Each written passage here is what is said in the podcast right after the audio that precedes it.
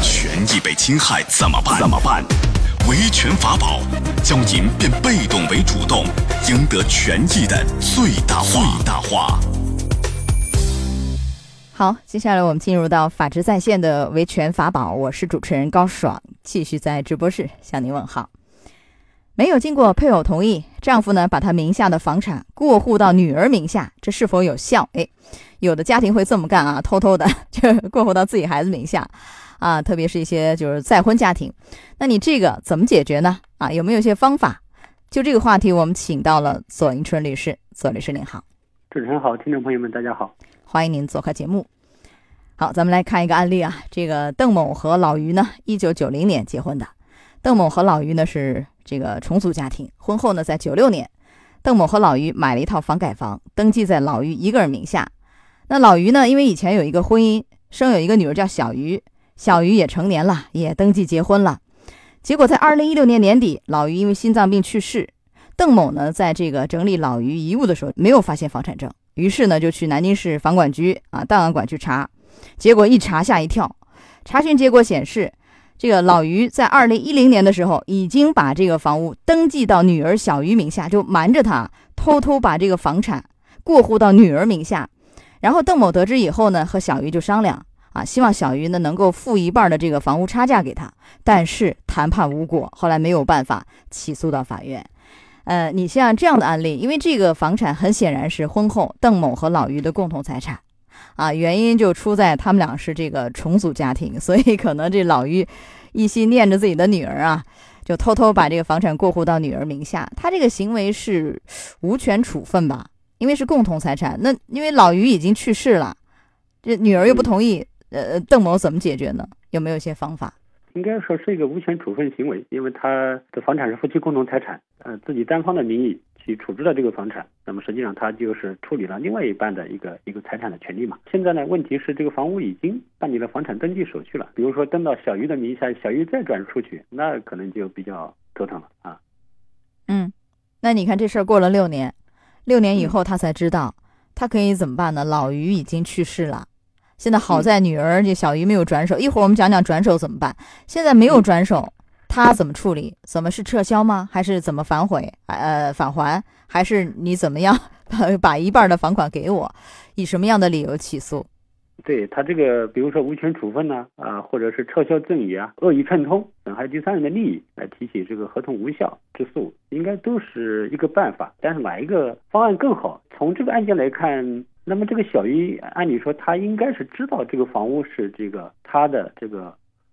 啊，应该说是他的他爸和继母的啊，对对对，这种共同财产他是很清楚的。那么他又没有支付对价啊，他只是这个房屋值一百多万，他只支付了五万块钱，他不是一个法律上所称的善意的第三人，而且也把房屋过户到自己名下，是构成了恶意串通，然后损害了继母的第三人的这种利益，以法律上的这种合同法的这种恶意串通损害第三人利益为由，向法院提起合同无效之诉。嗯。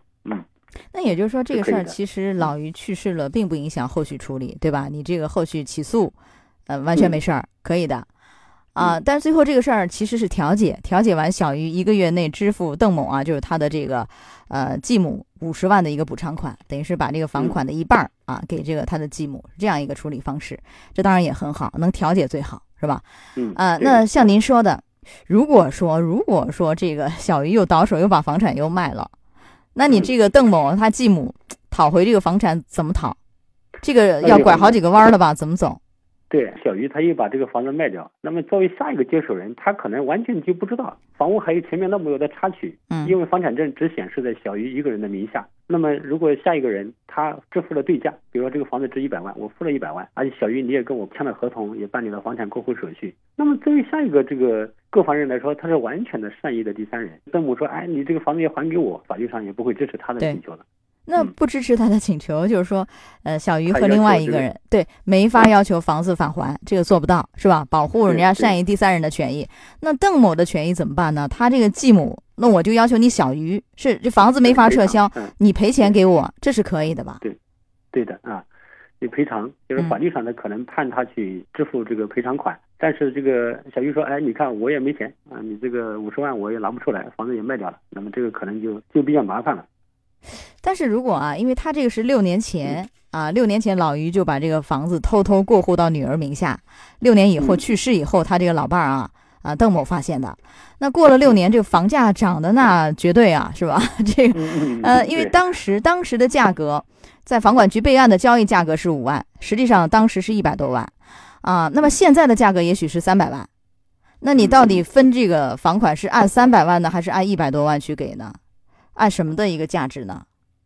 一般来说，我觉得应该是按照这个按照这个房屋的没有再转让的话，那我就我认为应该是按照这个房屋的现在的价值的一半。如果是没有卖的话，比如啊房屋还在你的名下嘛，还在这个小小鱼小鱼名下那么你这个我有百分之五十的产权啊，我不可能只要求你卖的时候那个那个价值啊。那么现在房屋已经涨了这么多，我不可能所有的东西利益都由你一个人来享有啊。如果他已经卖了，那么这个作为小鱼来说，如果说他是一百万卖的，你不能说按照现在房屋三百万来主张赔偿损失，这也不现实。啊，就按他当时卖的价，如果没卖，就嗯按现在的市值，是吧？现在三百万那就三百万去分。那因为房子在这对儿嘛，对吧？房子对在这，你比如说一百嗯万，现在已经涨了两倍了，你还嗯要按照一百万给我，这个差距也太大了。也显示公平，是吧？嗯嗯。好，说到这儿，我们稍事休息，马上回来。法治在线正在直播，高爽制作主持。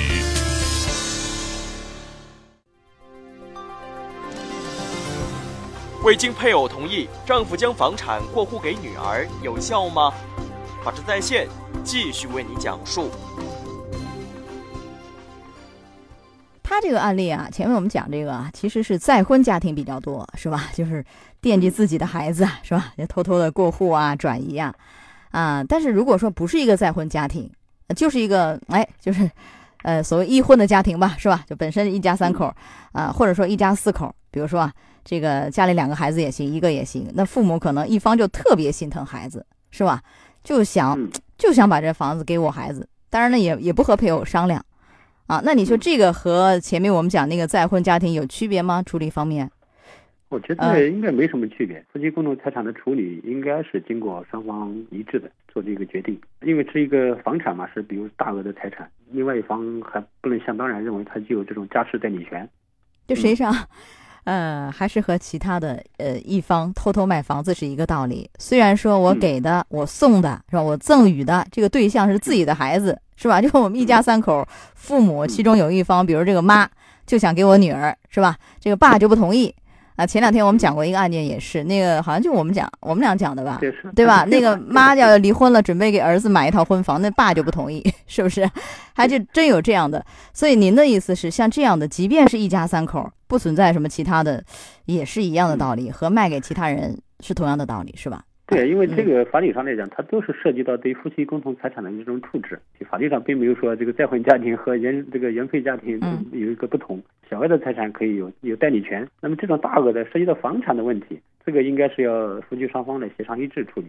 对啊，否则另外一方的权利就没有办法得到保护了。呃，如果没有协商，另一方也可以，比如说通过起诉的方式，协商不成要求返还，这是可以的，撤销，对不对？嗯，像这个案件一样，所以不要想当然，是一家三口，我又没给别人，给自己的孩子，那怕啥呢？还用商量吗？不用商量，嗯反正早晚也是给你的，我早一点给罢了，是吧？但是这个其实嗯还是要两个人共同商量。啊、所以防范方面有没有一些提示？你比如说，一方名字没在上面的，最好加上，或者前期两个人一块儿在上面，是不是在处理方面会有一些约束？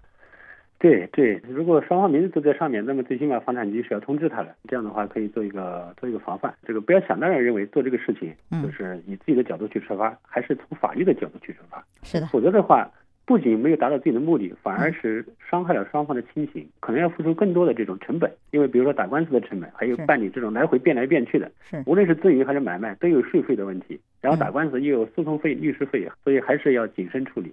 也不要想当然，有可能你觉得自己家人怕啥呢？其实这个还是要按法律规定来啊，和你卖给别人是一样的道理啊。嗯好，到这儿结束我们的维权法宝，也非常感谢左迎春律师。好，左律师再见。好的，再见。法治在线，高爽制作主持。节目收听时间：首播 AM 七零二江苏新闻综合广播十六点到十七点，复播 FM 九十三点七江苏新闻广播二十二点三十到二十三点，次日两点到三点。想咨询法律问题和主持人高爽互动，请下载大蓝鲸 APP 到高爽的朋友圈，节目微信公众号“江苏台法治在线”，网络收听方式：江苏广播网三 w 点 vojs 点 cn，智能手机下载大蓝鲸 APP。或者蜻蜓软件搜索江苏新闻综合广播法治在线，可随时收听。